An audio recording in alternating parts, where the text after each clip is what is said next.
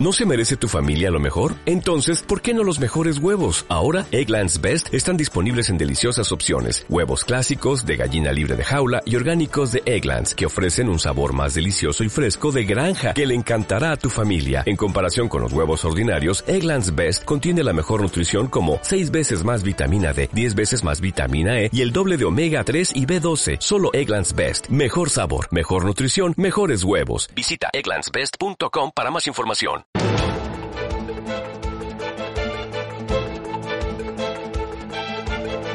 El primer análisis de la mañana.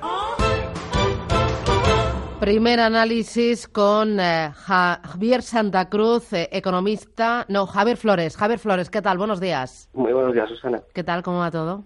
Bueno, aquí estamos, madrugando todos. Bueno, Javier Flores es responsable del Servicio de Estudios y Análisis de Asimber. A ver, tengo varios eh, temas importantes que, hoy me preocupan. Uno de ellos, eh, Banco Central Europeo. Ayer el vicepresidente Víctor Constancio señalaba que la inflación no cumple las expectativas y recalcaba que la expansión monetaria se va a mantener. ¿Esto qué significa?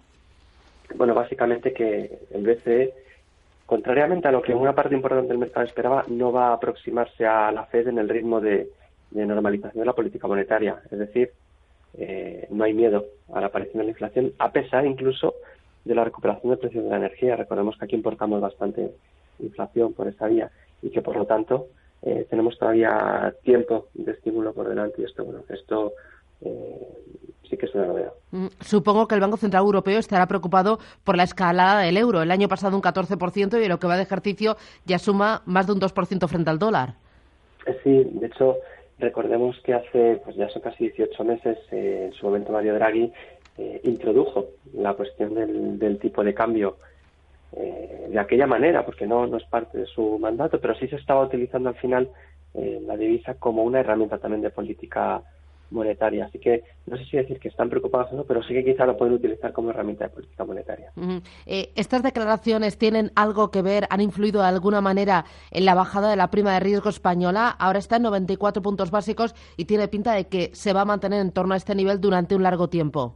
Bueno, ahora mismo el, comportamiento de la prima de riesgo española deberíamos compararla con el comportamiento de la italiana. Esa, esa diferencia de comparación es el que nos, nos viene a dar el, el componente de riesgo propio, vamos a decirlo, porque tenemos un comportamiento muy, muy paralelo. Entonces, eh, aquí además la banca tiene un peso importante, así que mm, es difícil desagregar los elementos de la prima de riesgo, pero sí que una parte le podemos atribuir a la mejora de perspectivas para la banca, otra parte a la normalización eh, de la cuestión catalana, pero bueno, ahí estamos.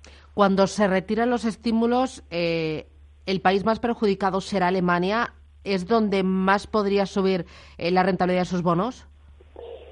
Bueno, desde luego son los más beneficiados en la situación actual, que en, la situación contraria eh, sean los más perjudicados eh, es una cuestión muy intuitiva, pero luego no es una, relación tan directa.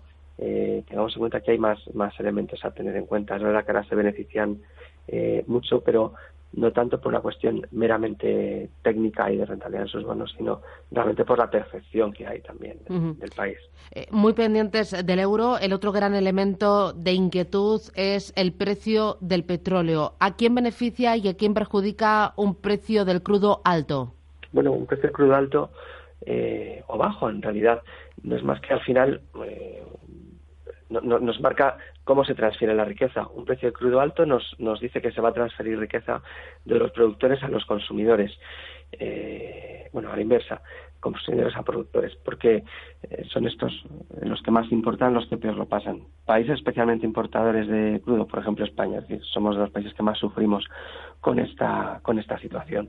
Y si se mantiene el crecimiento económico mundial a este ritmo, la demanda de crudo también se mantendrá y, por lo tanto, los precios del crudo eh, se mantendrán en torno a este nivel.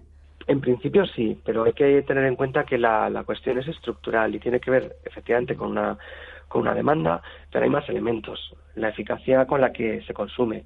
Eh, desde luego, eh, un vehículo a motor en Europa no consume lo mismo para el mismo recorrido en kilómetros que hace 10 años. Hay que tener en cuenta también eh, que aumenta también la, oferta. Se han incorporado productores al mercado que estaban excluidos en Oriente Medio, etcétera, Estados Unidos. Eh, pero, de otro lado, las inversiones para esa producción son a muy largo plazo. No, no, no hay una, un ajuste entre oferta y demanda tan inmediato. Entonces, eh, suele tardar en suceder. Mm, y, para terminar, Javier, ¿qué opinión tienes tú del Bitcoin? Eh, te lo digo porque justo ayer el vicepresidente del Banco Central Europeo eh, llamó a las criptomonedas tulipanes en alusión a la burbuja que se vivió en Holanda en el año 1936. Dice que no deben ser consideradas como divisas. ¿Tú qué opinas del Bitcoin y de otras criptomonedas? Bueno, no deben ser consideradas ni divisas ni sobre todo eh, vehículos de inversión. Una inversión en la cual a alguien le preguntas cuánto tiene usted invertido en Bitcoin y no es capaz de responderte porque no sabe el tipo de cambio que está teniendo o a cuánto se está moviendo, no es realmente una inversión. Es otra cosa eh, con la que se puede especular. Sí, es un instrumento de especulación, ni más eh, ni menos. Bitcoin además es muy fácil de comprar, pero no es tan fácil venderlo. Muy bien. Javier Flores de Asimber, gracias y que tengas buen jueves. Un abrazo. Adiós.